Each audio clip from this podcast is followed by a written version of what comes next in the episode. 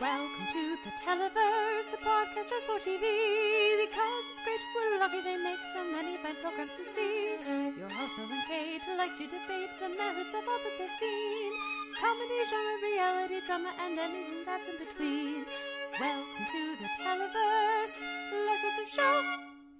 Hello and welcome to the Televerse. This is Kate Kulzick, joined as ever by Noel Kirkpatrick. Noel, how's it going this week?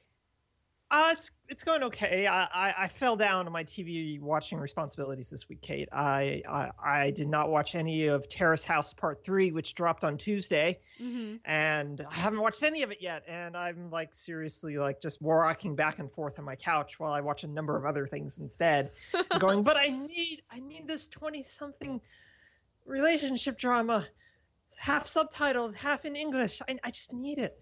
And I haven't watched any of it. And I also haven't watched any of The Ranch. And that dropped, part three of that dropped today. Mm-hmm. I didn't watch any of that. And you know, I actually like The Ranch. Mm-hmm. so yeah, I, I, just, I slacked off this week. I apologize. Oh yes, yes. Well, shame on you, Noel. Shame, shame. So, Yeah. so, so much shame on you, the one who has been with the slacking, not I. I just am going to let you monologue about the weekend genre and drama, be because I'm building suspense on my thoughts on the Right. TV. Uh, it's, it's all sort of like a season long structure thing that we're doing, like a big arc. Absolutely, and Yeah. any you know similarities to the effectiveness of this arc with, for so- shall we say, Angie Tribeca season two should be completely ignore, ignored or celebrated because it's intentional. Those are the options, uh, listeners. This is my very roundabout way of saying once again I've watched very little TV this week, um, and uh, due to due to life, but I am hopeful that I will be able to catch up, and I actually should have a day off next week Woo! one. I think I have one day off next week, so I should hopefully be able to actually watch some stuff. but um also oh, it's it's too bad that like television got canceled this week, and you Yeah. don't have anything to watch next week. there's nothing. There's nothing to catch Yeah. up on and nothing to watch. Um but uh yeah, there's there's some other TV I wanted to try to catch up with like So You Think You Can Dance came back for like a regular version of the show which Oh, good. Yeah, I I might check out this week now that um well Drag Race isn't technically going on hiatus. It's just it's the reunion show that I don't care about. So Yeah. yeah. Um and we got a couple finales this week, but mostly I just I I want to watch more of the stuff that you're going to be talking about that I want to be talking about and that I will be talking about next week. So so rather than talk around in circles, I think we should just dive in. That's what I'm going to do later. I will ask. I will be asking you some very uh, thoughtful and insightful questions. I just don't know what they are yet, but I I Okay. will. Noel. Um, uh, so, so stay tuned, listeners.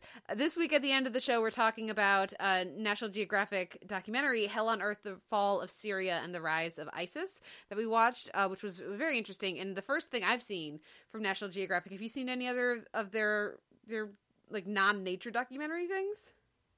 Uh, a few, but like this is this is a special case in which like this is a film that got trotted around film festivals as well, but they were one of the they were one of the main producers on it, Mhm. which I don't think they've done a lot of. So this I think is kind of a big deal for them. Yeah, so we'll be talking about that at the end of the of the episode. But first, let's just go right in. We'll dive right in with our week in comedy and reality. So let's listen to a little music, and we'll be right back after this. category are we on right now? What category are we category are we on right now?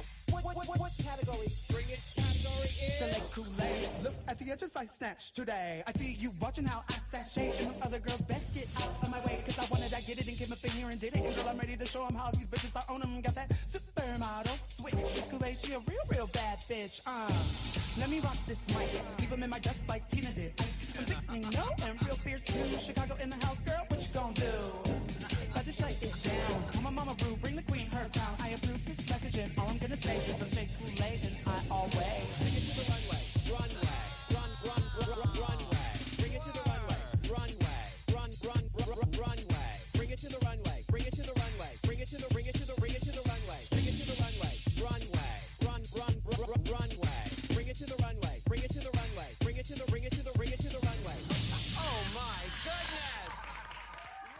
This week in comedy and reality, we're going to talk a bit about the Angie Tribeca finale. Go get him, Tiger. Um, then Noel's going to talk the Bob's Burgers finale into the mild. Yes, very strange. You would have thought their finale was the big finale Palooza parade episode. but no, more on this in a moment. Then I'll talk a bit about Veep Judge. Uh, we'll both have a few thoughts on Last Week Tonight with John Oliver this week, and then the Carmichael Show, Lesbian Wedding, and we'll round things out with our Week in Comedy Reality, with, of course, Drag Race, uh, their penultimate episode, not counting the reunion uh, category is. So first up, though, is Angie Tribeca. And what did you think, Noel, of the reveal uh, that we had this week for Angie Tribeca that the entire season has been uh, just a, a very intricate way to do a lieutenant's exam. 15 years in the making. I, I I was both uh, just uh, horrified and amused, and uh, like it it just it tickled me. I I was I was I I really really enjoyed it, and even if I even and I appreciated the fact that even Geils went, but there were scenes of other people doing investigations without me, and them going, it's don't think too hard about it. You're overthinking, just like, you always.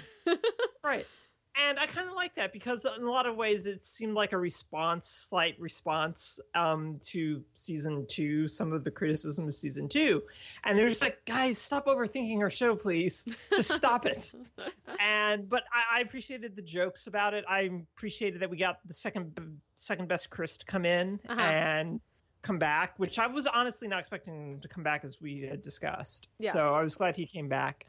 And no i just really enjoyed how it all kind of coalesced into i was in fact just marrying my cousin hmm and but we went out you guys had dates no no just part of the ruse and Yep. it's just like this is really good how did you feel about it then Oh, I thought it was so stupid and so hilarious. Like exactly the right amount of stupid Yeah.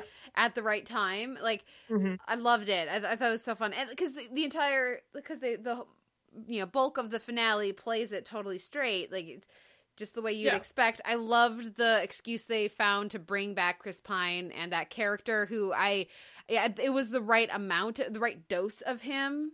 Too, Yeah. they used him very well. That character very well, and then like again to have everything just kind of turn and just release all the potential baggage and things to remember for the next season um and just be like no it was all a ruse pay no attention. I just thought that was terrific. Uh what about do you think the the, the ending and are we gonna have this be immediately written off at the start of the next season or is this gonna be the next season long arc? What do you think? I really want it to be the next season long arc, in part because I just want them to go through a series of people who are actually Angie Tribeca. mm-hmm. And I just want to see the various guest stars that they bring on who they think are the actual Angie Tribeca. yeah And I think that would just be hilarious. But no, I really hope that they follow through with that ending of, well, we have reason to believe that this isn't actually Angie Tribeca. And I just like, oh, gasp. yeah So no, I really hope that they like follow through on that and they don't ditch it because I think it's a really good idea. Yeah, I think it's uh, super fun, and, and it has a lot of potential. If they want to milk it, if they come up with Yeah. ideas, they can, and if they don't, then just, immediately get rid of it and start something else. They have a better idea. They'll. It's the kind of thing that they can easily just walk away from. Um, see our discussion later in the podcast of Wynonna Earp. Um, anyways, uh, let's move on to our next episode of this week in comedy reality, and that's the Bob's Burgers finale, Into the Mild. When I had to like pick prioritize things to watch, I was like, should I watch the Bob's Burgers finale? And I and I was like, Kate, let's be honest, this isn't a real finale. This is just an extra episode they had lying around. You should watch the Angie Tribeca finale. I don't regret doing that so far. Should I regret doing that? What what what's the deal with Into the Mild? No. Right. So Into the Mild is fun in uh, in that uh, Bob decides he wants to be a wilderness guy hmm because there's a big sale at like a Dick's Sporting Goods or a Bass Pro Shop or whatever, and they're going out of business. So he's just like, yeah, I've always wanted to be like an outdoors guy. And he goes and he inadvertently bonds with an overenthusiastic sales associate and falls asleep in the store in one of the tents. Mhm. And they have to escape because the store is closed for the next week. and so there's some good bits about them trying to like figure out ways to get out and all that sort of stuff but it doesn't feel very finale like hmm because like the parade thing was very finale. And it was very much about like the best thing about bob's burgers is when like the entire town and that community kind of like comes together for something. And that's what that parade episode really was. And that's always when i like what bob's burgers does is when that community just kind of comes together over something. And so this just felt like like you said just very much like an extra episode like a little bit of something to be like oh right we didn't air this episode because we were really weird about when we aired this so here's an extra episode everyone and it was just like oh well i'm not going to say no to an extra episode but i also was just like but that that was the finale Mhm. uh, so no, it's fine. You made the right decision, I think, watching the Andrew Tribeca um, finale as opposed to the Bob's Burgers finale. Um, but and the Gayle Gayle comes to perform her one woman show that centers around a Delta Burke uh, meeting, uh, which may not have happened.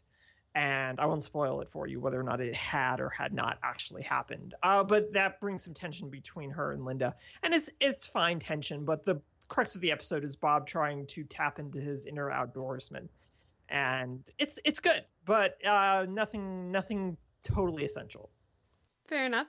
Um, that reminds me, talking about Gayle's one woman show, that I did also watch uh, Chris Gethard's show on which is is out as sort of as a comedy special on HBO, but Mhm. it's not a comedy special. Um, it it's his one man show, uh, Career Suicide, and the, like the way that it's paced and structured, and it's very much storytelling. and It's not pause f- for laughter kind of a thing, but it's terrific. Yeah. it's really good. Um, it, talking about his lifelong relationship with uh, depression and, and suicidal tendencies and that kind of thing. So, on a cheery note, it's also very funny and it's, it's also very insightful. Um, people should check that out on HBO. But also on HBO this week, I watched Veep Judge, and I wanted to mention this one because I was watching this episode and. it- the, the the setup for this episode, Noel, is that Gary, who's the Tony Hale character, um, he had a heart attack right after Selina had a heart attack because he had a heart attack upon discovering that she had had a heart attack, um, a very small one, and um, so wait, is that like four heart attacks? at, at least at least Okay. emotionally it feels like it um but when they were both in the hospital he invited her to his 40th birthday party back home and she had felt compelled to say yes Sure. so so this episode is going back to gary's home to and, and meeting his parents and seeing where he comes from and, and all this stuff um and uh do you have any guesses on who's playing tony hale's parents no, I do not. But I'm very eager for you to tell me who it is. Okay, Jean Smart is his mom. Okay, And- she's everywhere, so okay, Yep, and Stephen Root is his father, the judge. okay, and okay. terrific, right? Both Right. excellent people to have on. Also in this episode, um, are just another like four or five oh, people. Like Toby Huss shows up as uh, Okay. like an oil gu- tycoon guy or whatever that is trying to get some money from.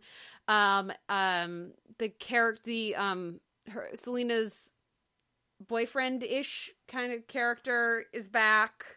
Um, who broke up with her because she's white, and then his father died, so now he can they can date again.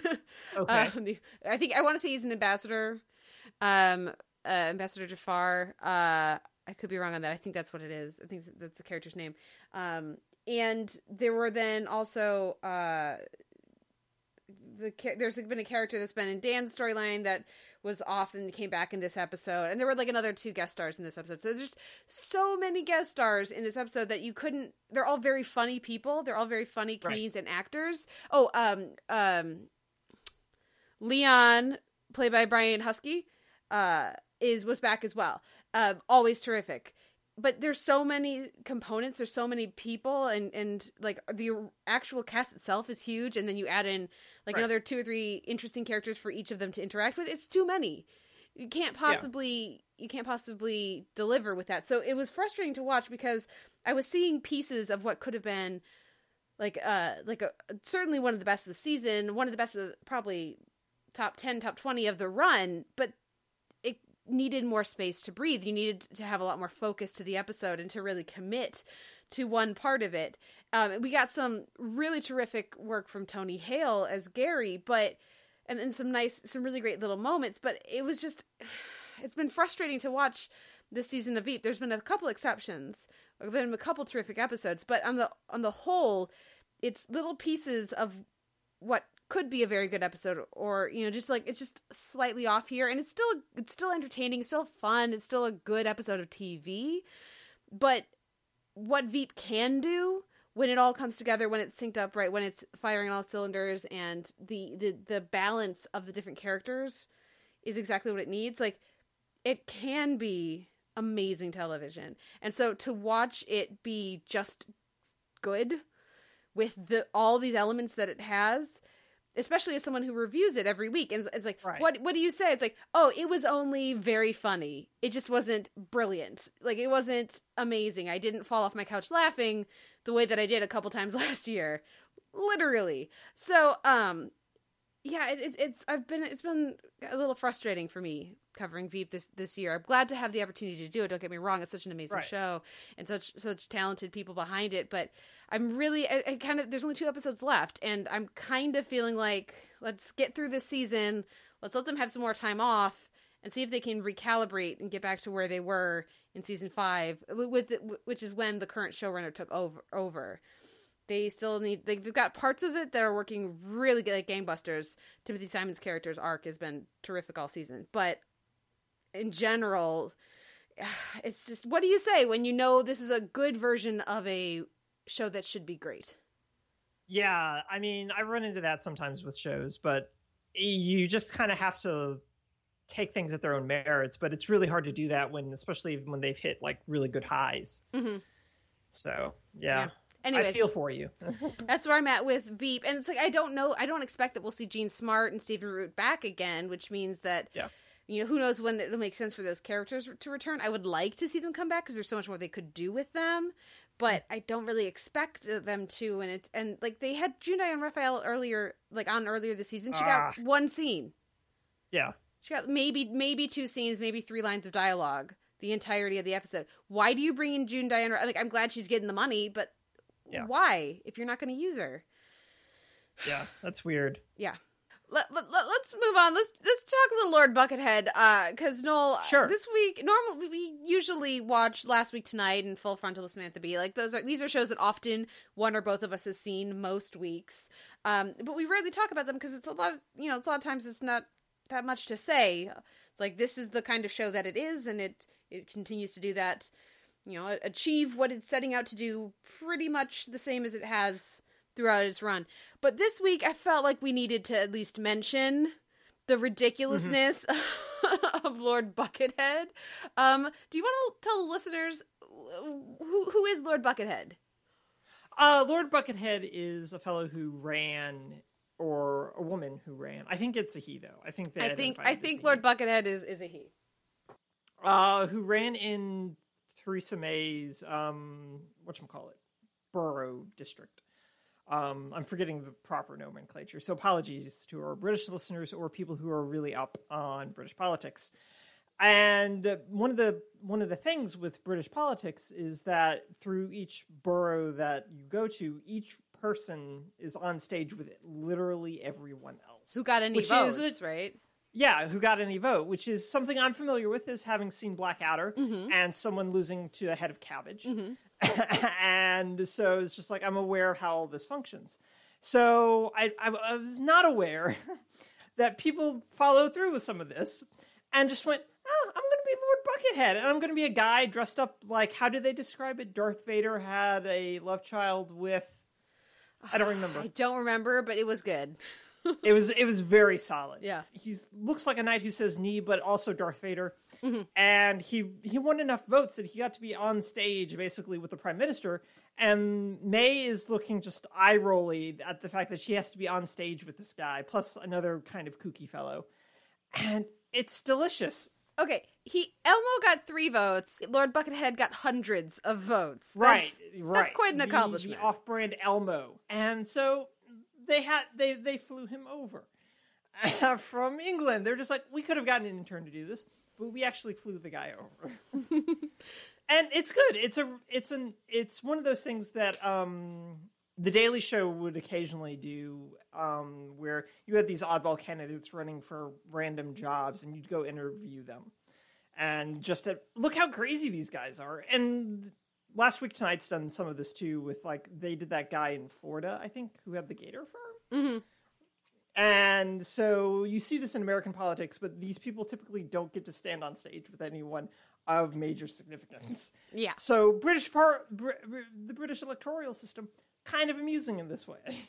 Yep, yep. Uh, it was certainly a uh, a very entertaining segment, and it and also very educational. Like we had talked about that a little bit on the show last week, like what happened in the UK election, um, and they did a really good job running it down, very clear. Yes. Um, there's some some effective and uh, warranted, it seems, at least based on their writing uh, jabs at May and the uh, just what's going on over there right now. So um, yeah, check it out, listeners.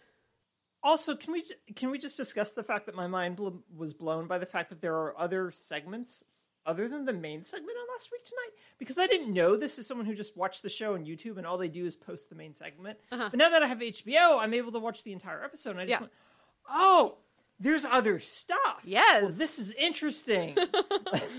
like the, the asking and repeating questions. Yes. What was it oh, this from 60 Minutes. Yeah. Uh, 60 Minutes was last week. That Mm. one was hilarious. Um, I forget what it was this week though.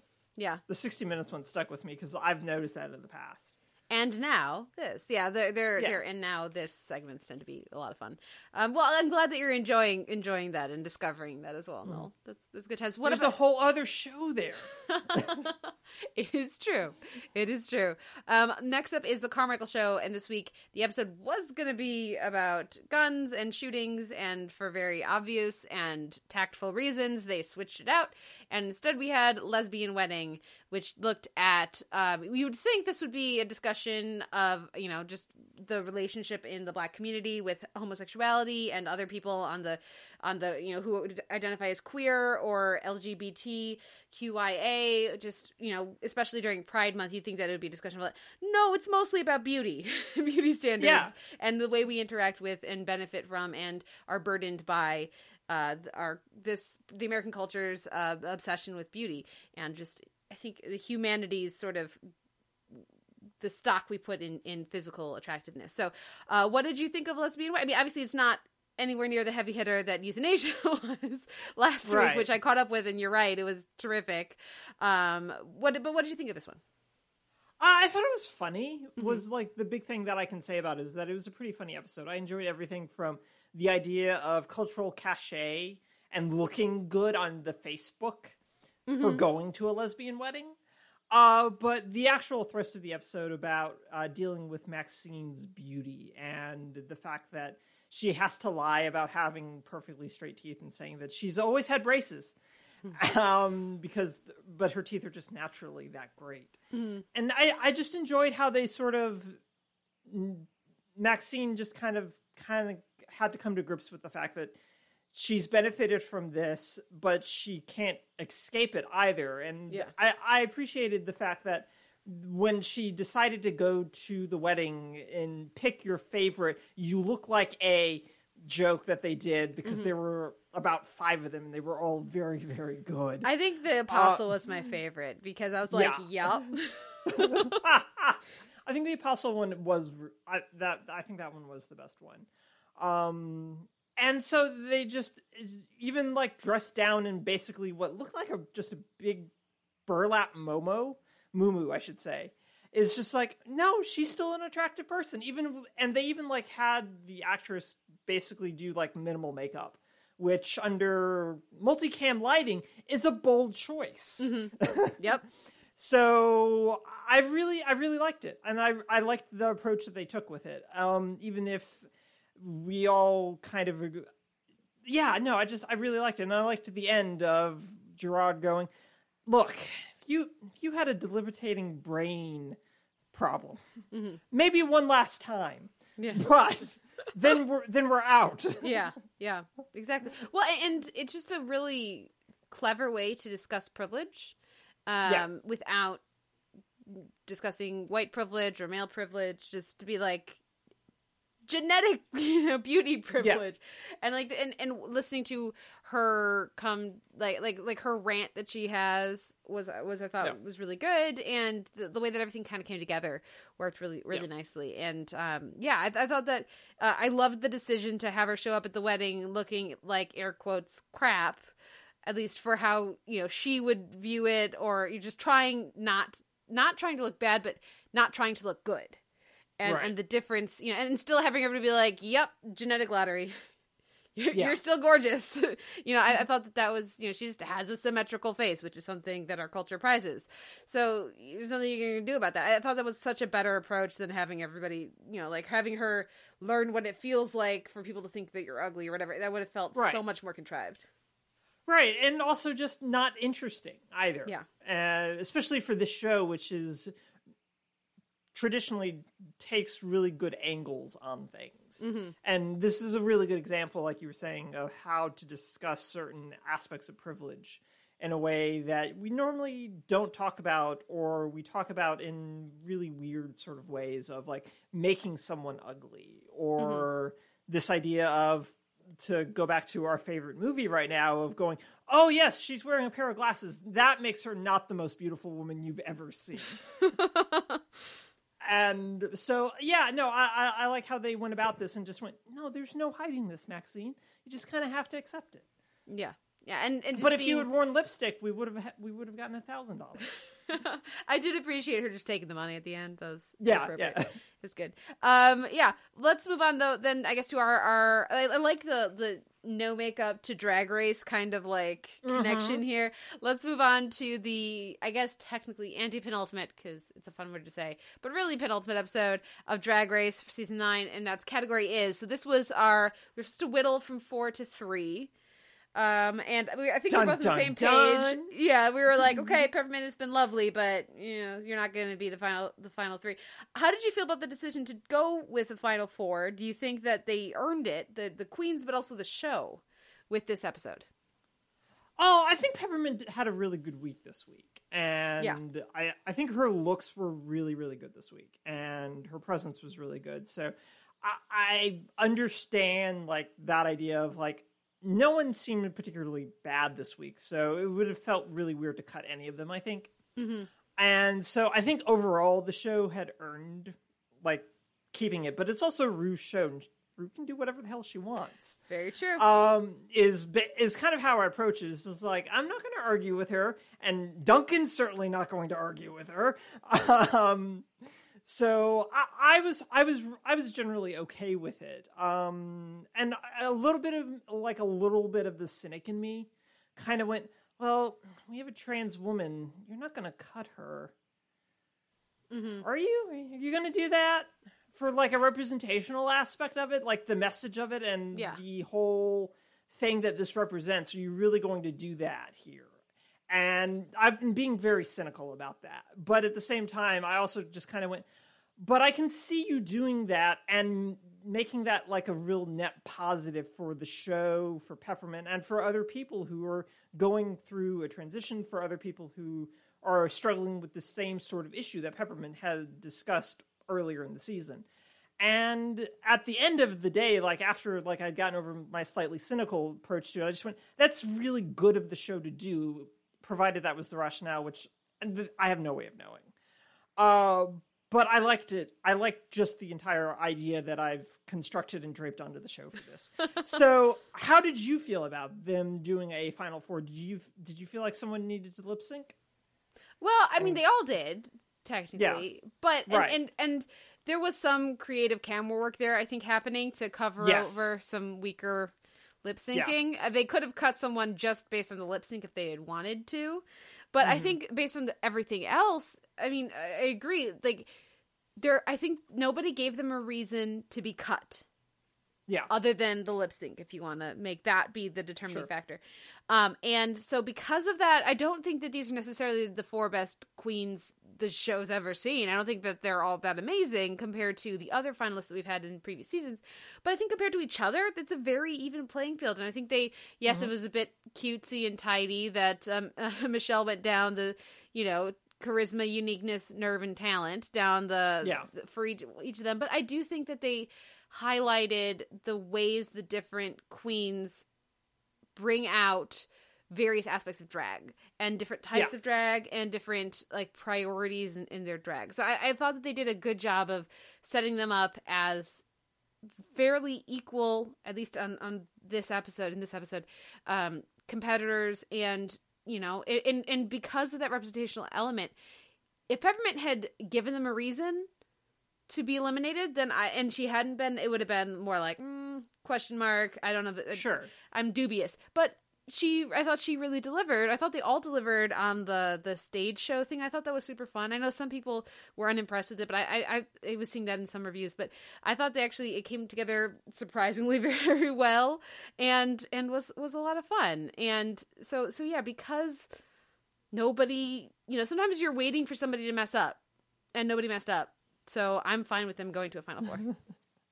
Yeah, and I, I think it'll. I, I think your point about them representing different ideological approaches to drag is really important.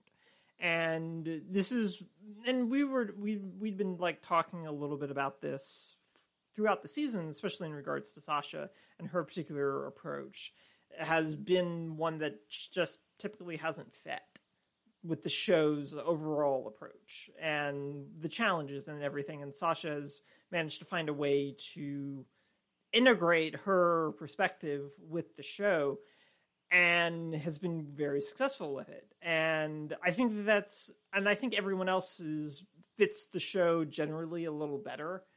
But there's been a high degree of respect and appreciation for how Sasha's never lost it. And I think that that's really significant in that all these very different aspects of drags are being represented. And I, I'm really excited about that as someone who saw some of the other more experimental versions kind of fall to the wayside really quickly in a couple of the seasons that we watched last year for the Make You Watchathon and going, well, that's really interesting. And then it's just like, you can't survive in this version of the show uh, because it doesn't fit. And Sasha managed to think a way out of it and resulted in a greater exposure for that. And I really liked how that also came through with them talking to their younger selves and then also like them talking a little bit like in untucked which i'm now watching regularly and how they're approaching each other and what they learned basically. And I, I think that's really what this season has really proven so far is that there's a lot to learn from different types of drag and i really like that approach. Yeah, definitely. And like the the talking to their like 3 or 4 year old selves thing is always like so like hokey and manufactured, but it's still so effective. I don't care. i know I know how artificial it is, and I still like, and I think even the queens do in the moment. They know what's coming. They've like Yeah. prepared. But I think when you're actually up there and faced with that, I, I think most for most of them, and over the various seasons I watch, I, I feel like what comes out is really genuine because it's a high stress situation. You're not getting a lot of sleep probably, and certainly you know you're you're running around like crazy. It's very you know very stressful, lots of adrenaline. So those emotions are going to be right on the surface anyways. So to yeah to have that all come out, it, it always leads to the most genuine, super artificial conversation right in the show. I usually, and this was no exception, I really enjoy that part of of the the last episode before the finale, at least of the competition cycle. So, um, any final thoughts? uh i feel like sasha's got this Okay, but um, I could also really see Shea winning. I think it's between the two of them. What about you? I think Trinity's up there just as strong. I would be surprised if it was Shea. No, sorry, I would be surprised if it was Sasha. I'll be honest. Okay, I mean, sure. pleasantly surprised, but surprised. Yeah. Um. So I, for me, I think it's more between uh Shea and Trinity, and I, I think that Okay. um Trinity has been acquitting herself very well in the Talking Heads. In these Yeah. last handful of episodes, she's been like, "Okay, we've done the sisterhood thing. It's been a season of sisterhood. Now it's time, especially with Nina's last couple episodes, and, and the, the, the you know, it seemed like what seemed like for us to armchair like therapist. Yeah. What seemed like depression that she was really struggling with. Um, Trinity, either the editors or Trinity, in what she was deciding to give the editors, timed that very well with like, okay, it's time for some bitchiness. It's time for some competitiveness. It's like, yes, we've been all Yeah. very understanding and kumbaya and holding hands and everything, but this is still a competition. Let's get back into it. Um, so I think that that, at least, uh, whether or not that affects who takes the crown, who knows? But I do think that the the way that the queens present themselves affects Ru's decision. Um, Sure. So so we'll see. You know, if nothing else, she's acquitted herself well for All Stars. Yeah, and I think all of them generally. I think any of these four could come back for All Stars Yeah. and do a really good job. Yeah, and certainly like see how they've presented themselves, see what Yeah. works, and and it would be very. I think it'd be very interesting to see, especially Sasha, come back Mm-hmm. for another season and see how she plays off of if they have other, maybe more experimental, even further Yeah. out there queens, like when she's Yeah. the normal one, you know, like. She's, that would be fun. she, yeah. she's out there compared to these queens, but I don't think she's Yeah. out there. Because she's not compared to some of the other queens we've seen on the show. No, absolutely not. No. So it'll be interesting, no matter what. Yeah. Well, what wins your week in comedy and reality?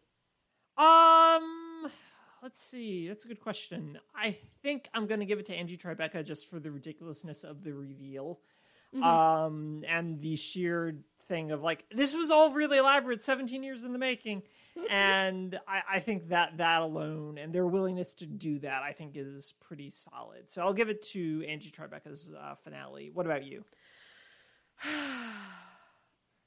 Lord Buckethead.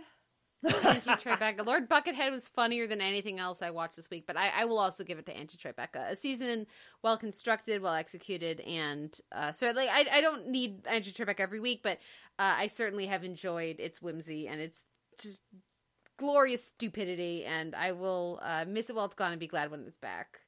Um, so now let's take a break and come back with our week in genre and drama.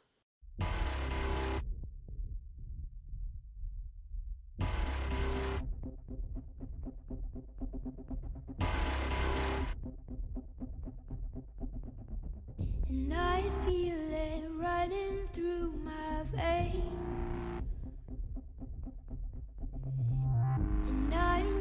That fire just to know that I'm awake. Erase darkness till the break of day. And I need that fire just to know that I'm awake.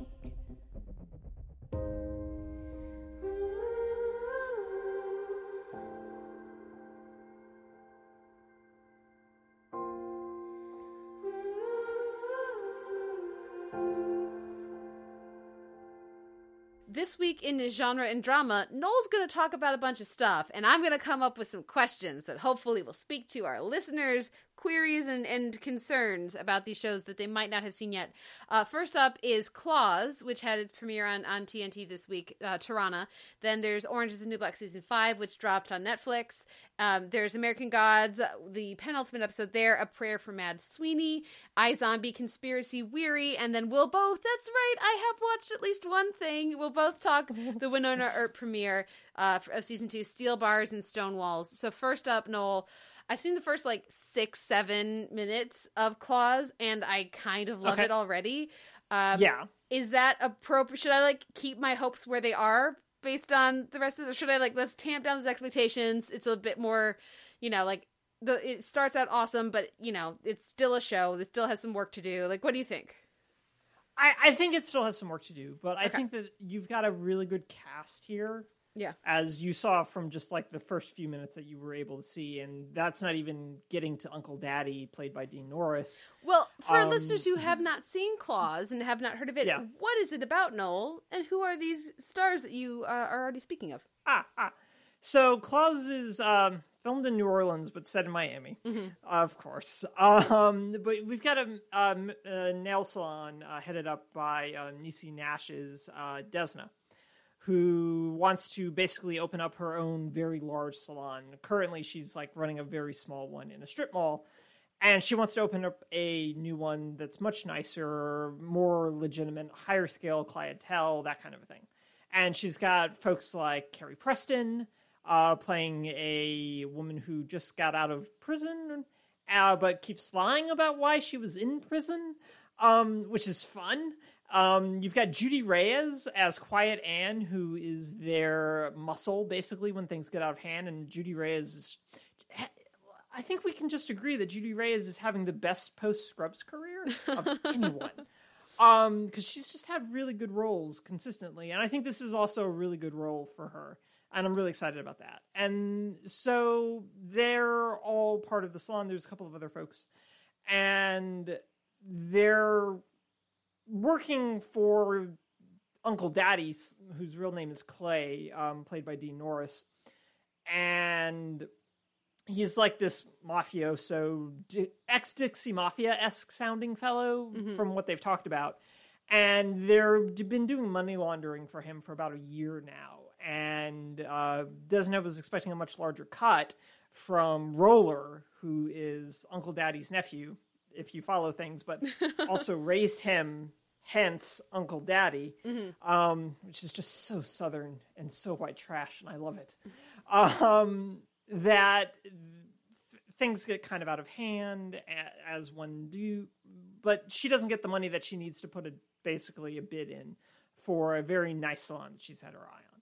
And so things go from bad to worse because this is still a crime drama and there but it's all it's all really compelling I think overall in part because the show really commits to not veering away from the socioeconomic issues that these women are facing in from whether it be from Desna just wanting like a minute to herself from her autistic brother who's played by Harold Perrineau which is getting into the whole there are probably one too many things happening in this show Ah, yeah. um, which is like the biggest problem with it is that there's just one too many things happening. Um, but it's Harold Perrineau, so it's actually good.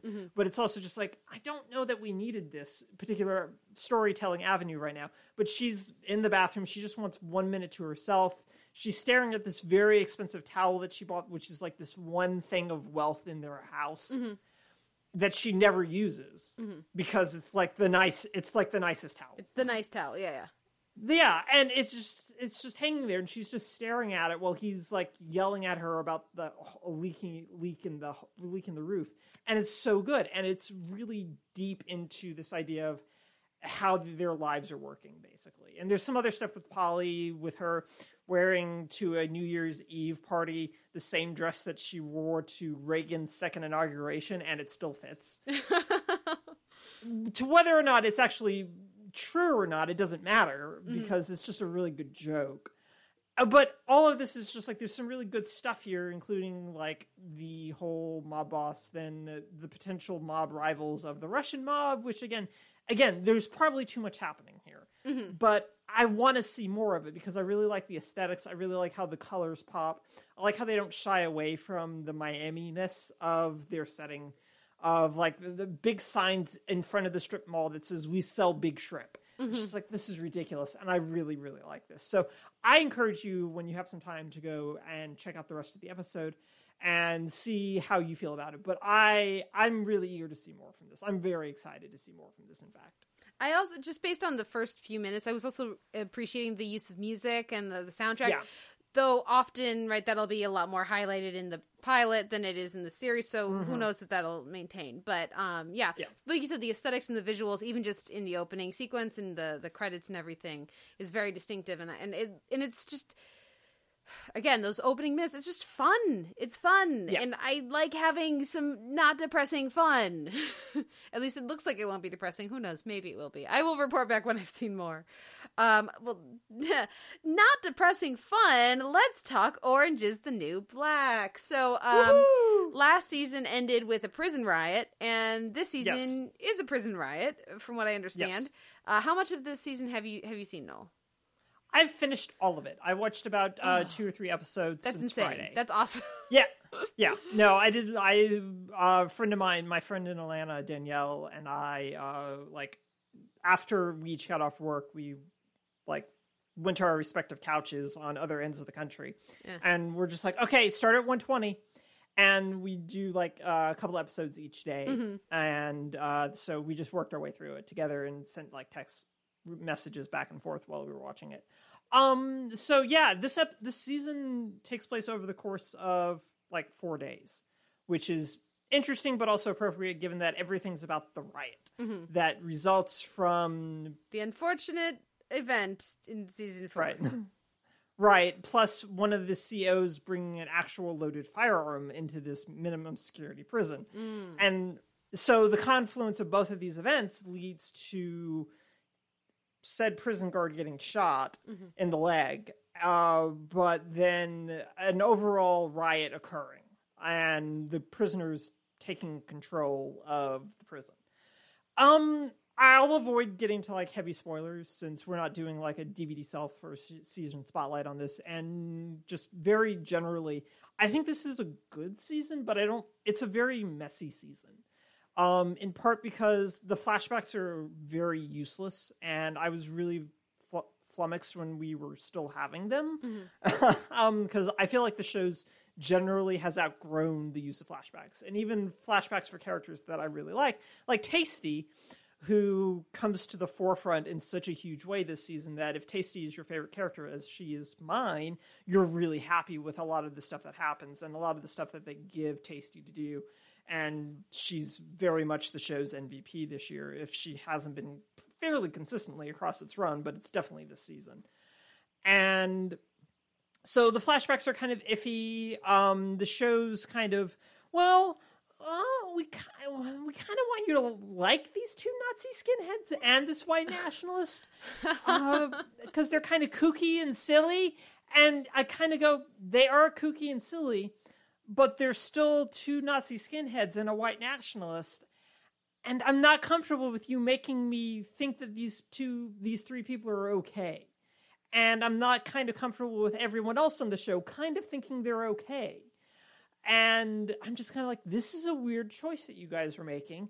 And it's somewhat in service of this idea, this larger idea that as Tasty begins to negotiate with uh, the governor uh, to meet a s- s- series of demands um, that they met to release all the guards, um, that there's this idea about what you can stick to to benefit everyone or how many people you can benefit and to whom are you trying to get the benefits for.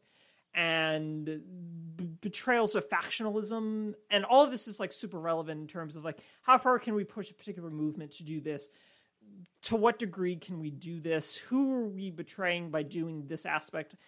But incrementalism and all this sort of stuff is like swirling around in this season but it never coalesces into much of anything particularly significant which is troubling in because you have like these weird detours into again like tonal things of well the the prisoners are going to make the guards do a talent show and it's it's it's really weird and Wait, it's wait. it's, I need you to pause. sure They're in the middle of an armed riot, right well there's only one gun but, but the point remains. They're in the middle of a Yeah. riot. They've taken over the prison, yeah and we're supposed to believe they're doing a talent show. yeah yeah they make the guards do a talent show they do uh litchfield idol Okay. yeah and it's weird and it doesn't fit with a lot of the stuff that happens um Because, and like, there's n- somebody Yeah. died that they all care about very recently, and that's their response Well- in the course of a couple days. Well, it's not the response for uh, Tasty and her group. Like this is something that is organized by the Latinas and um, uh, the two meth heads. Okay. Right. So they're separate. Like everyone's Okay. very segregated. So this Yeah. is something that happens independent of everyone with Poussey. I'm just saying, you Uh, understand my eyebrow. yeah. No, I understand, and I do not disagree with your eyebrow either. But everyone's kind of very separated out, and even some of the inmates, including Piper and Vause, end up just staying in the yard for a good chunk of the season because they don't want anything to do with anything that's happening. They just want to like, we're just going to do our time, guys. You guys do whatever you want, mm. but we're going to be over here. Yeah.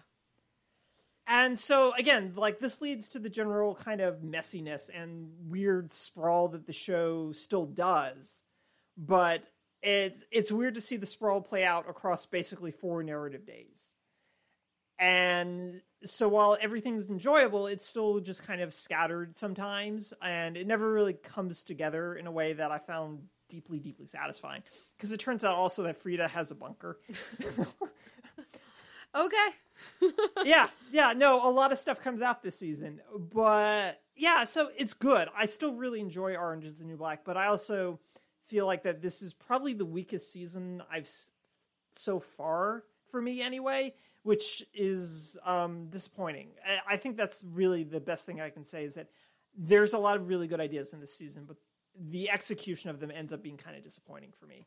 And that's where I ended up was this was good, but I'm kind of disappointed in you. Okay.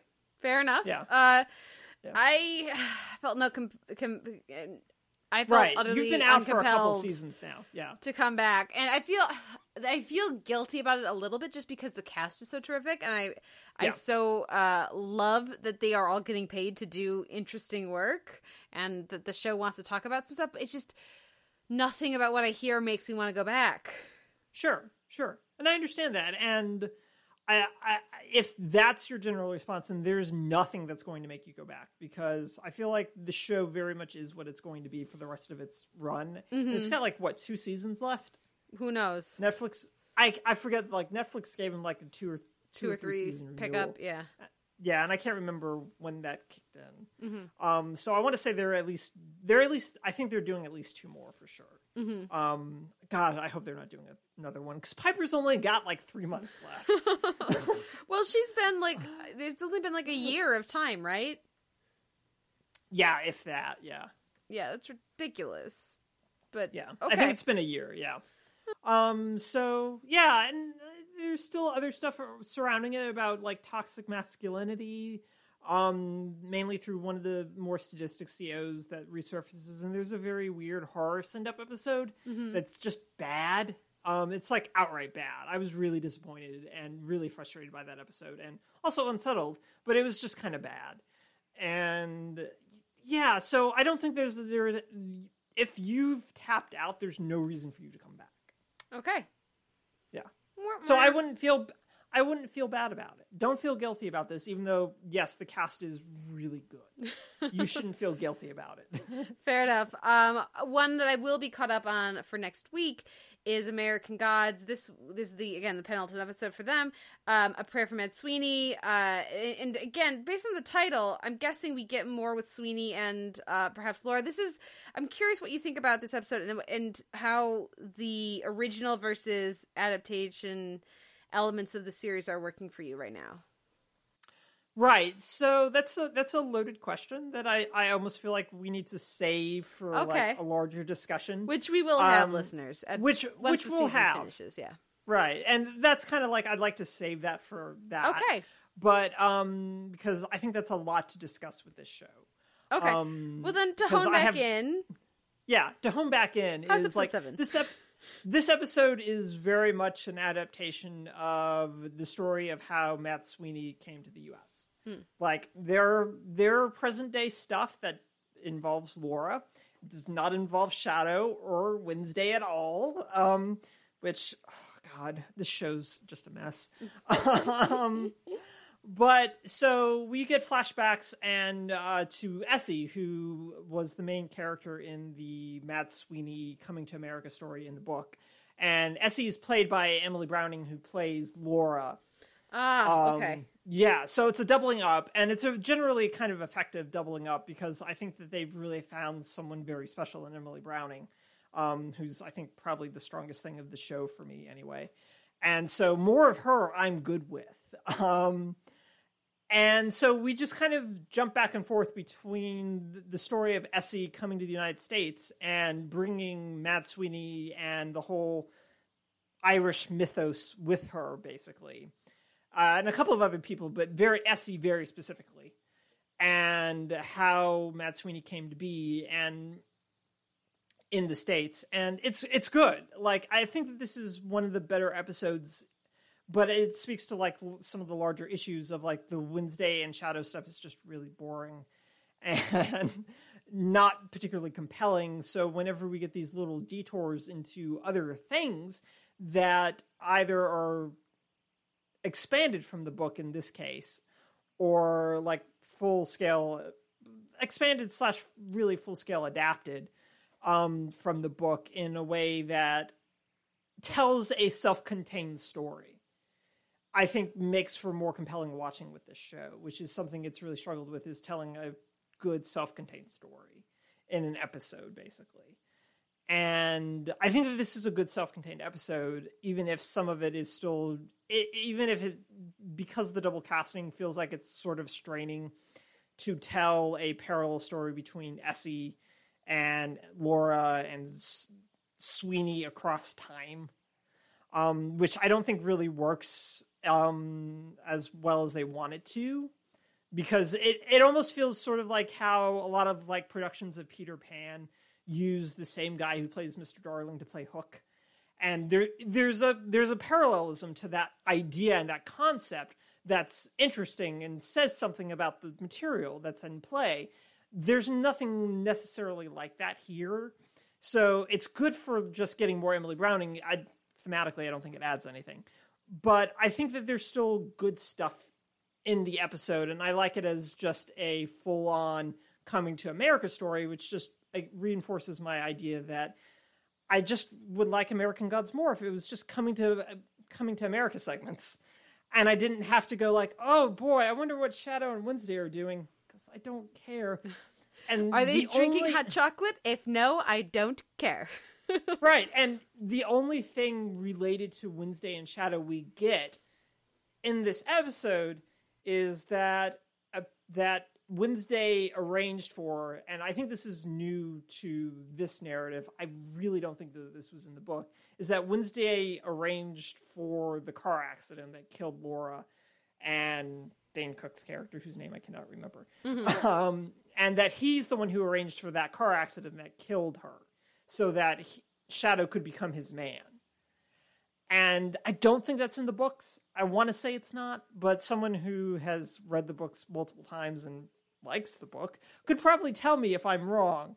But I feel like that's new, and that's like the only little tidbit that we get about the Wednesday and Shadow stuff. And but that's it. So it adds credence to this um, conspiracy theory sort of idea that Wednesday's got something cooking, which we got uh, when the New Gods came to play a little bit but this really kind of gives it a little more oomph, which is good, but meh type of thing. So I think this is an okay episode of American Gods, um, but it's also like I kind of said with the Laura episode, it's also a very low bar for me. Touche. Um, that sounds familiar to me. The thing about the car accident, with but Wednesday, yeah, but I feel like if that is in the books, it's very late in the yeah, book. and that's that's entirely true. So it Yeah. certainly doesn't isn't revealed at this the point where they are in the narrative. That is Yeah. not known because I've read that part of the book, and that was not in Yeah. the part that I read. Um, but I want to say I read that in a Wikipedia article or something. Okay, Uh, okay. But I, I, I could be wrong. Listeners, let us know. You know, Yeah. we love to hear about how we're wrong. Uh, I I certainly do. yeah. Um, next up is iZombie, and we have Conspiracy Weary, which again is high on my watch list. Once I've finished Claws, like once I've watched finales and premieres, I will watch iZombie. but uh, if only because I need to see what happened with the the Romero zombie Liz, Liv, and uh, Blaine. But did this Yeah. pay off that build up? It did. There's a really solid um, action set piece at the start, and it's very exciting and it's really well staged. But it also ends with Blaine, Donnie, and Liv sharing a brain. And Blaine is just like, we should make this a weekly thing. I like this, and it's just like, oh, this is so good. Um, um, a lot of this episode is devoted to, I think, setting up like a lot of end game stuff, which makes sense. Is we've got like two episodes left on the season, which feels crazy. Yeah. Um, but we've got two episodes left. Basically, in this this episode, like a lot of cats get out of the bag. Um, this this week, in part because, well, Major and Ravi can't stop thinking with their penises. Kate, I'm so shocked. Shocked I am. right? So we find out that Shauna is kind of, um, well, hey, surprise, not exactly on the super up and up. Really? I Really? am shocked that someone who sends Right. somebody who's known, air quotes, to be a serial killer, a fan mail, wouldn't be on the up and up. Right. Well, her whole thing is like she's going to use her sho- social media presence to rebuild his image, Mm-hmm. and it's just like that's that's not weird at all. And yeah. all of it goes onto her Tumblr, also not weird. Mm-hmm. And yeah, so it, it's just very awkward. And then uh, Rachel, one of the zombie truthers, Mm. um, Ravi shares too much information with her. And hey, guess what? She's a reporter for one of the alt weeklies. I Well. Yeah. Yeah, so of course the episode ends with a big cliffhanger of Ravi seeing a photo of a Romero live on the cover of the Alt Weekly, hmm. declaring that zombies are real. Yeah. Yeah. Um. So everything's out of the bag, but it's out of the bag in like really ridiculous, out kind of semi out of character ways. Particularly for Ravi, who I'm again really glad he was in the field, but his decision to open up to this woman that he barely knows makes no sense to me. And I understand that he's like in a weird emotional place because of Peyton and Blaine, But but no, but no, no, that he would reveal all this to a woman he barely knows after like three seasons of keeping the secret from Clive. yeah, No, nope. no. So it it it feels really manufactured in a way to push like the whole Fillmore Graves thing and this uh the Discovery Day plot forward, and so it's a good episode, but a lot of it is falls victim to larger things of um just the kind of weird plotting that this season has had Yeah, and I think that that's more than anything kind of it's good, but it's also just representative of larger issues that the show's had this Yeah. season. So Well, I'm still yeah. looking forward to this one for the opening action set piece, at least. you should, Yeah. and and you know, there's some sh- shirtless Robert Buckley, and who does not like that? the, the the last two episodes are looking for Mr. Goodbrain, part one and two. So uh, Okay. that should be fun. They know how to do a two part finale over there on iZombie. So That that is true. Yeah. Yeah, we'll see what happens. Well, from almost finales to premieres, Wynonna Earp came back for season two. Of course, we were big fans of season one here at the Televerse. What did you think of Steel Bars and Stone Walls? And to start, were you as disappointed as I was about what they didn't do with Waverly? Although I was almost going to say, Kate, I just talked for like ten minutes. Why don't you say something? Okay. Um, yeah, okay, I, that's fine. It's touche, touche. Um, so last, year- like when we finished season one, and we, and and Waverly gets all like possessed or whatever at the very end, and then turns around and shoots.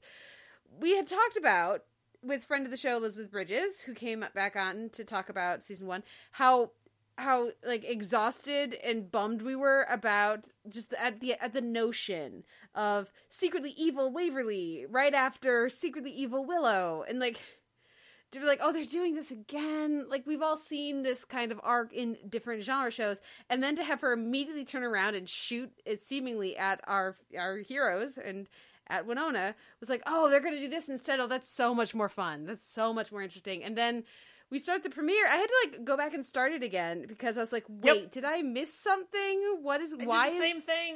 and it's like, oh no, they're just saying, oh, she shot another bad thing that we hadn't seen. It was a fake out. Like they're doing exactly what we were hoping they weren't gonna do for the entire hiatus, and I'm sort of exhausted by it. Though, and I don't like. I know that they've been very active in their outreach in the queer community. The, the, the creator and the, the actors and the, the, the producers and everything in Wynonna Earp that doesn't make it okay to me at least which again straight cis girl here so your mileage may vary. It doesn't make it okay for me for as far as i'm concerned for them to do the the fake out of bury your gays where like with waverly like faking out that she's about to chop off uh officer Haught's like head or something. Like that I still oh man, I was so frustrated by a certain elements. like so much of what we like about Wynonna Earp is still here, and obviously I'm looking forward to watching the season. But I was I, like, I don't think it's cute. Show, I don't think it's cute. Yeah, I was. I did the same thing you did with having to rewind and go like, did I? Did my? Did my um recording this just skip a scene? No, there was a whole. There was a whole promo for Blood Drive. I didn't miss anything, and uh, so that's that's a little weird. I was expecting some follow through on that, and then it's just like, no, you're you're fine. She's just she's still possessed, and I just went, oh, but but no, I'm totally with you in that. I was just went, this is this is I, I, I just kind of wanted them to deal with this very quickly, and now we're gonna have like a whole, at least a half season probably, um, of them of something wearing, I guess Waverly maybe Or in like growing inside In of her, part- and right is or it evil or is it not? Is it Right, like 'cause, like, part the demon- her? Yeah, yeah, because like the demon very much responds to her in raccoon eye mode, mm-hmm. and is like, "Oh, you're something much more dangerous than me. I'm going to go back in my cage and close the door behind me. Don't bother me, please, madam mm-hmm. and it's just like, well, I, I don't know who's in control right now. If Waverly knows what's going on, or if something's wearing May- Waverly as a meat suit Mm-hmm. and just playing along. Um, So I don't know what's happening, and uh, that's the point. I understand, but it's also just kind of like, but I, I, I, I don't want this to be the thing that I don't know about. Yeah. basically. Yeah. And so I was I, I was disappointed with that as much as I enjoyed like Waverly's really bad British accent and pretending to be from Scotland Yard.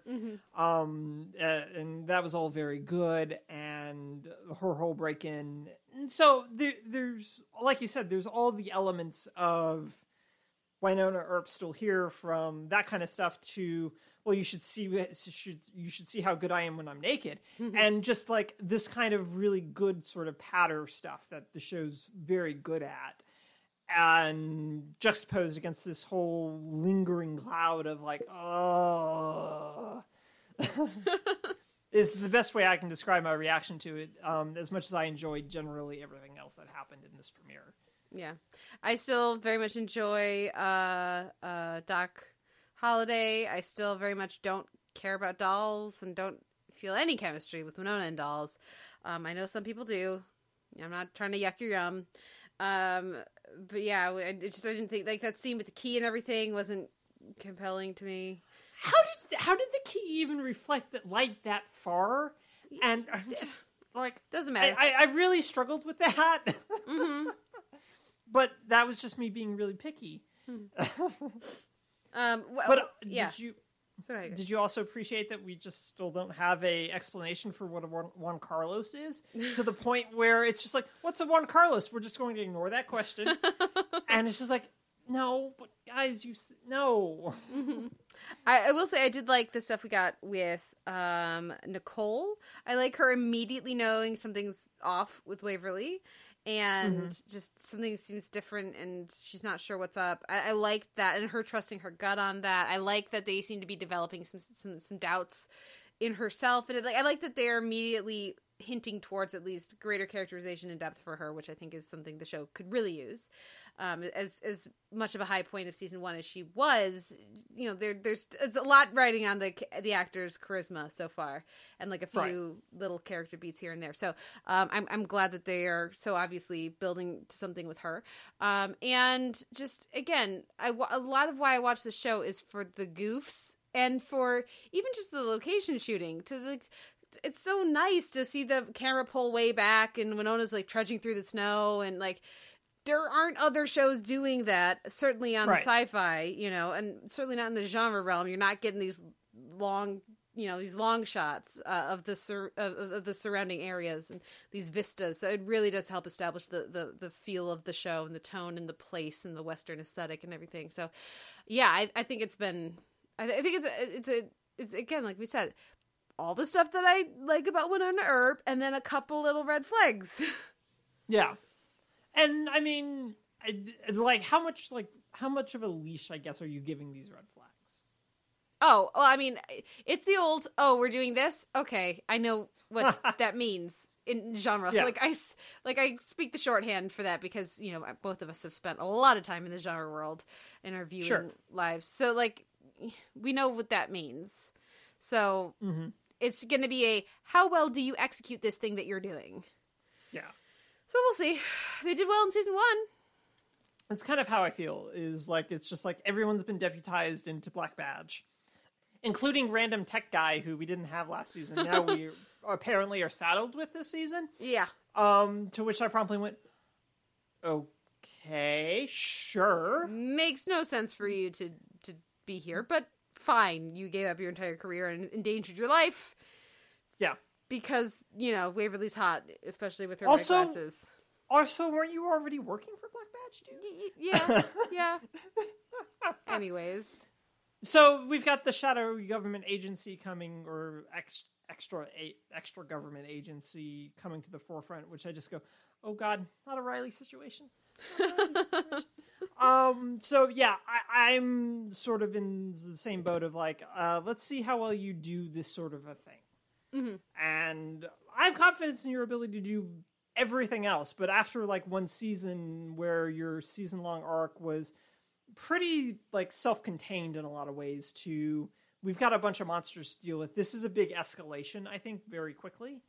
Um, and so I don't doubt like Andras's ability to craft a narrative around it. I just wonder if it was too much too soon, but we'll find out very quickly. I think. Yeah, I would agree.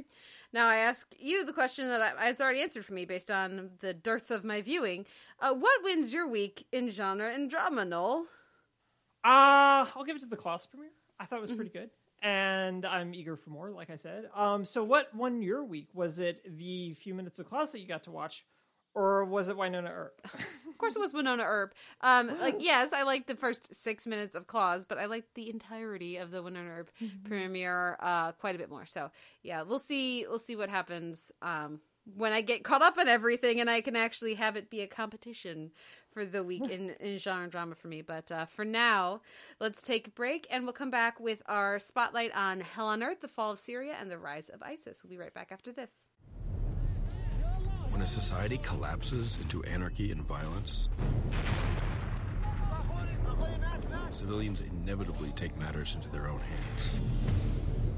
Syria became a civil war in response to the violence of the government.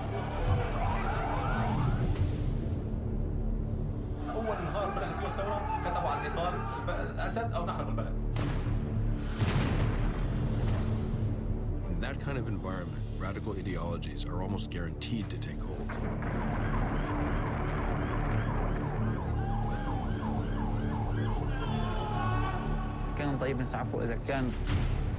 ISIS is a creation of Bashar al-Assad.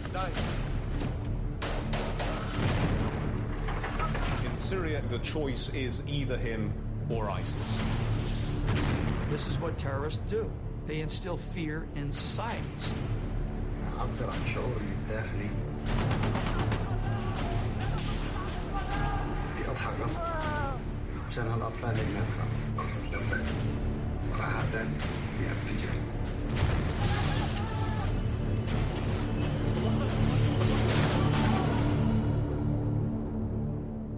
This week we wanted to spotlight uh, a documentary that's aired on National Geographic, which is a channel that we rarely, rarely ever talk about. Um, it's called Hell on Earth: The Fall of Syria and the Rise of ISIS. And I will tell you, Noel, the list of things that I wanted to watch this week. Oh, goody! I'm super behind. I have like all the shows to catch up on.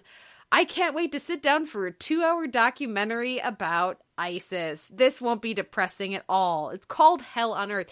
But I gotta say, within the first like five minutes, I was completely engrossed in what I was watching.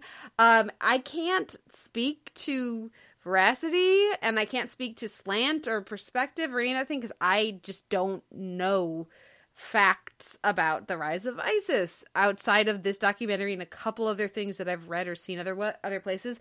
I will say though, um, it, I thought this was I thought it was really good. I thought it was really effective, and I'm very glad that I that I watched it. Yeah, no, it's very good, and I, we can talk about Slant a little bit, um, because and how they sort of skirt around that idea a little bit while still making some very particular strong points um a little bit later because i have i have i have feelings and thoughts about that. Um but this is very good overall i think in terms of giving you giving audiences who may not necessarily be familiar with particularly like the start of the Syrian civil war in particular because they do a very they do this documentary does a very solid job of laying out the start of that and how that in part contributed to ISIS um ISIS's um uh the, the growing strength within the region. And so I really appreciated how all of that came about even and like for me a lot of it was like i know this part i don't know this part or i knew a little bit about this but i didn't know anything about this and so it was nice to have like some gaps filled in for me.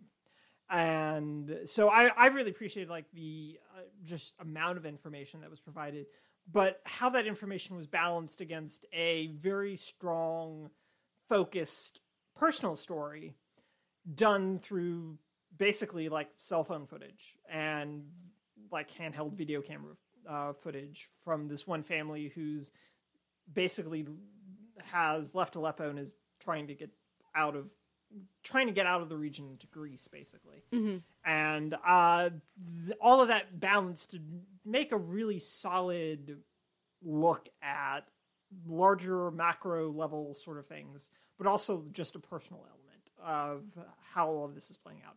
And I thought that Sebastian Younger and Nick Quested, um, who uh, wrote, directed, produced this, um, and they've done a couple of other documentaries um, dealing with the Middle East, uh, or rather uh, with Afghanistan in particular. Um, they crafted something really good here, I think, and it's well worth digging into and also watching if you can set aside like an hour and a half to be kind of depressed.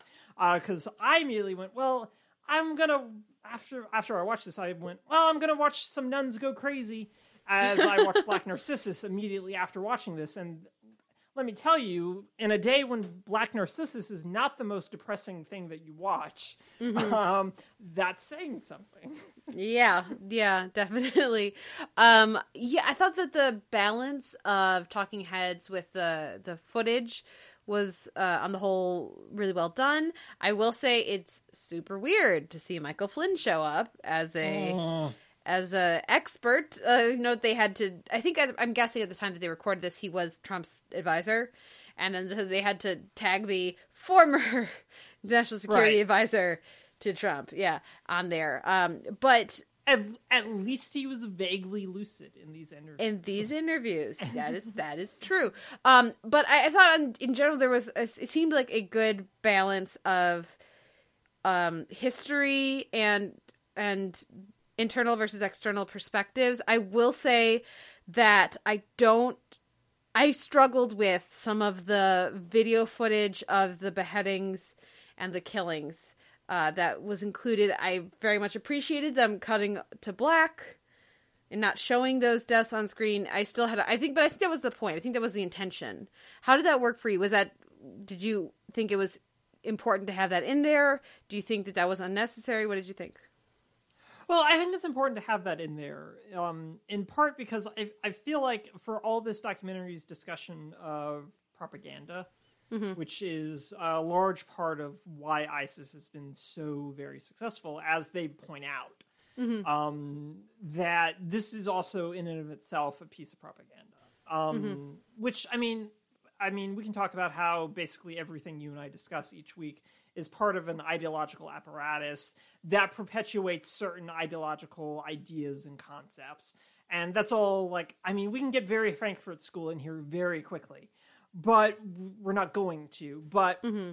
this is still very much a sort of propaganda in a in a certain way of like this is how this is all played out and then this is why in no small part they're going to fall apart Mhm. and I, I think that there's a degree of even to like this point of like these are these are not these are people who have a very different sort of ideology very different sort of perspective and we need to make sure that you're aware of this and but also that these are people who are very different from this family that's trying to get away these these are not the norm type of folks Yeah. of who follow islam and so I think showing these kind these acts of violence but cutting to black uh, just uh, just beforehand uh, demonstrates that is like drives that home and this idea of a not an isolated incident but a this is one person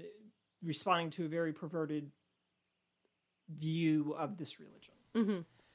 and I think that that's what they're trying to convey with that is like driving that idea home, even and just posing it against like their whole criminal army type of approach that they are very quick to draw very heavily on this idea of ISIS is basically just a massive criminal organization, which is something I had seen elsewhere and had also had confirmed by a few folks who are like much much more involved had been previously a little more involved with this on like a government military side and they're just like yeah they're just a bunch of criminal thugs Mm-hmm.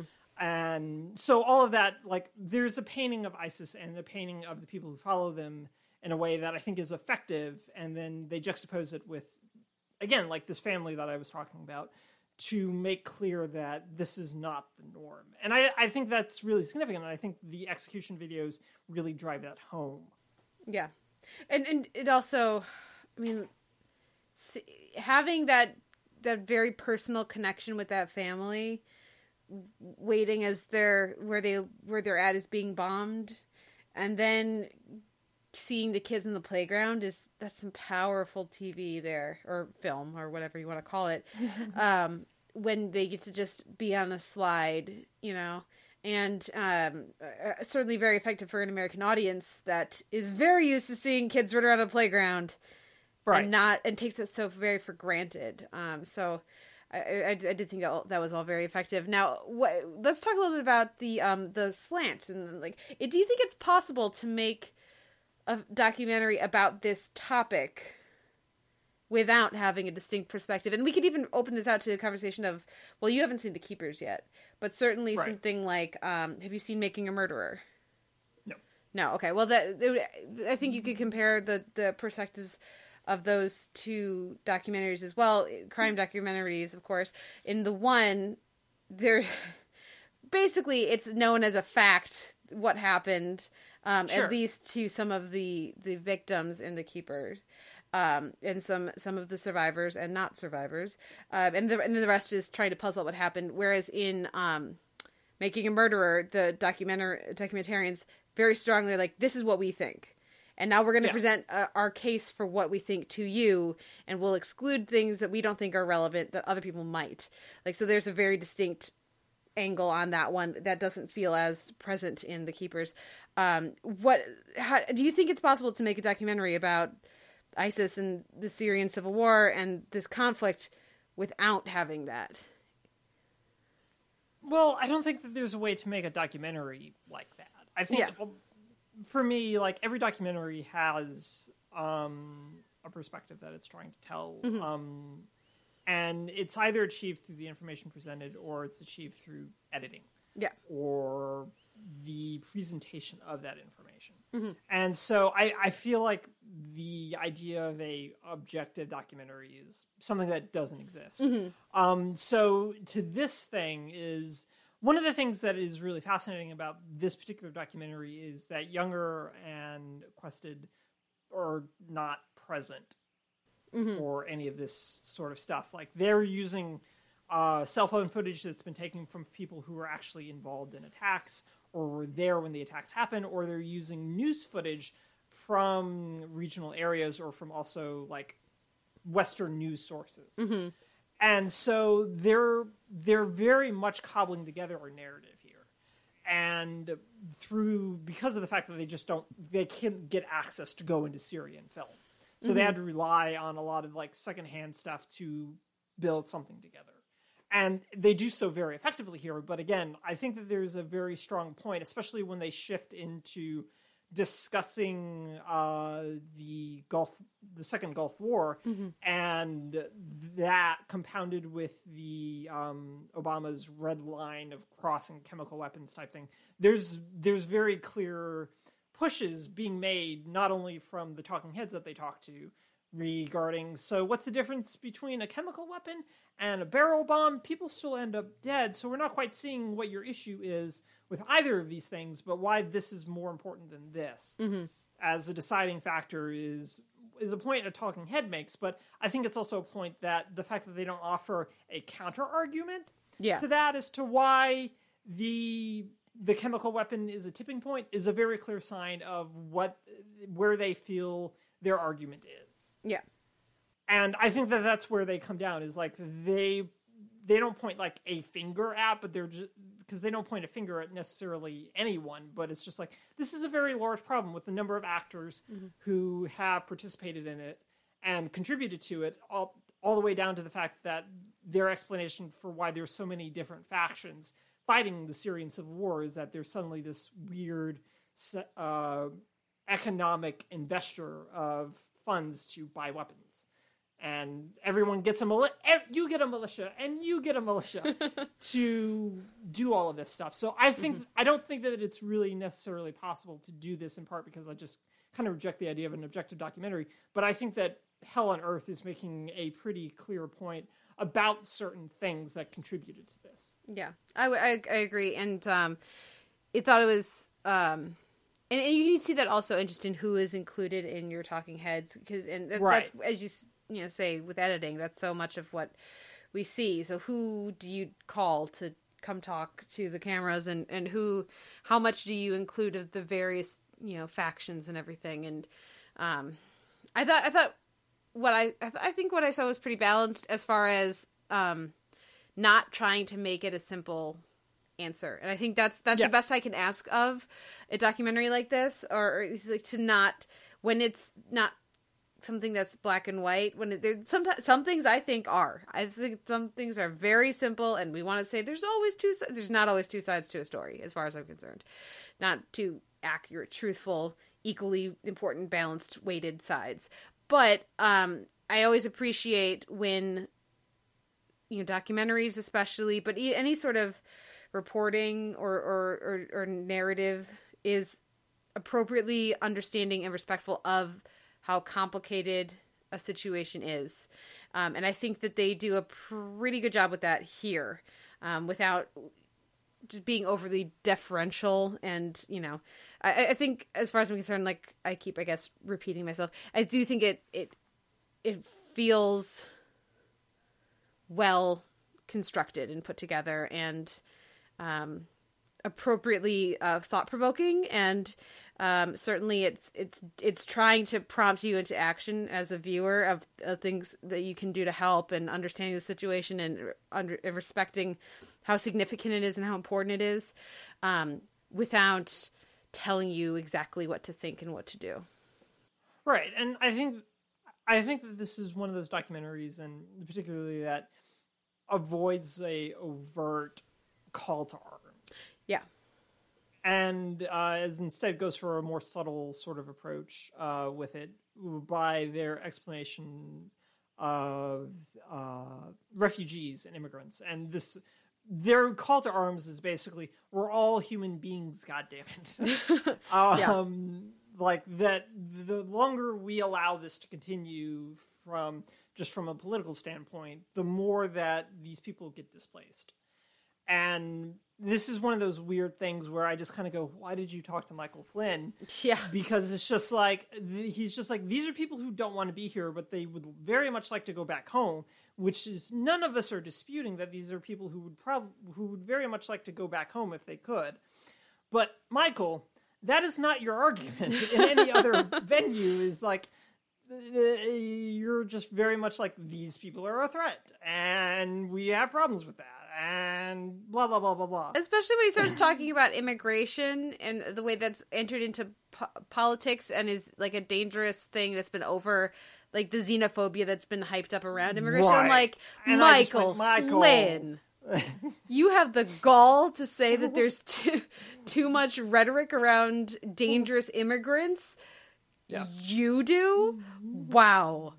So yeah anyways uh that was like yeah yeah that was an interesting little bit of talking head for them to include but um Exactly. I was just like, why did you guys talk to Michael Flynn? Yeah. But I also, but to, but to that point, I also appreciated the fact that either very few were willing to talk to them, Mhm. or they just didn't ask anyone else. But more than likely, it was just like no one wants to talk to us from an American policy side, aside from a few folks who are retired Mhm. and, And John outside McCain. of things.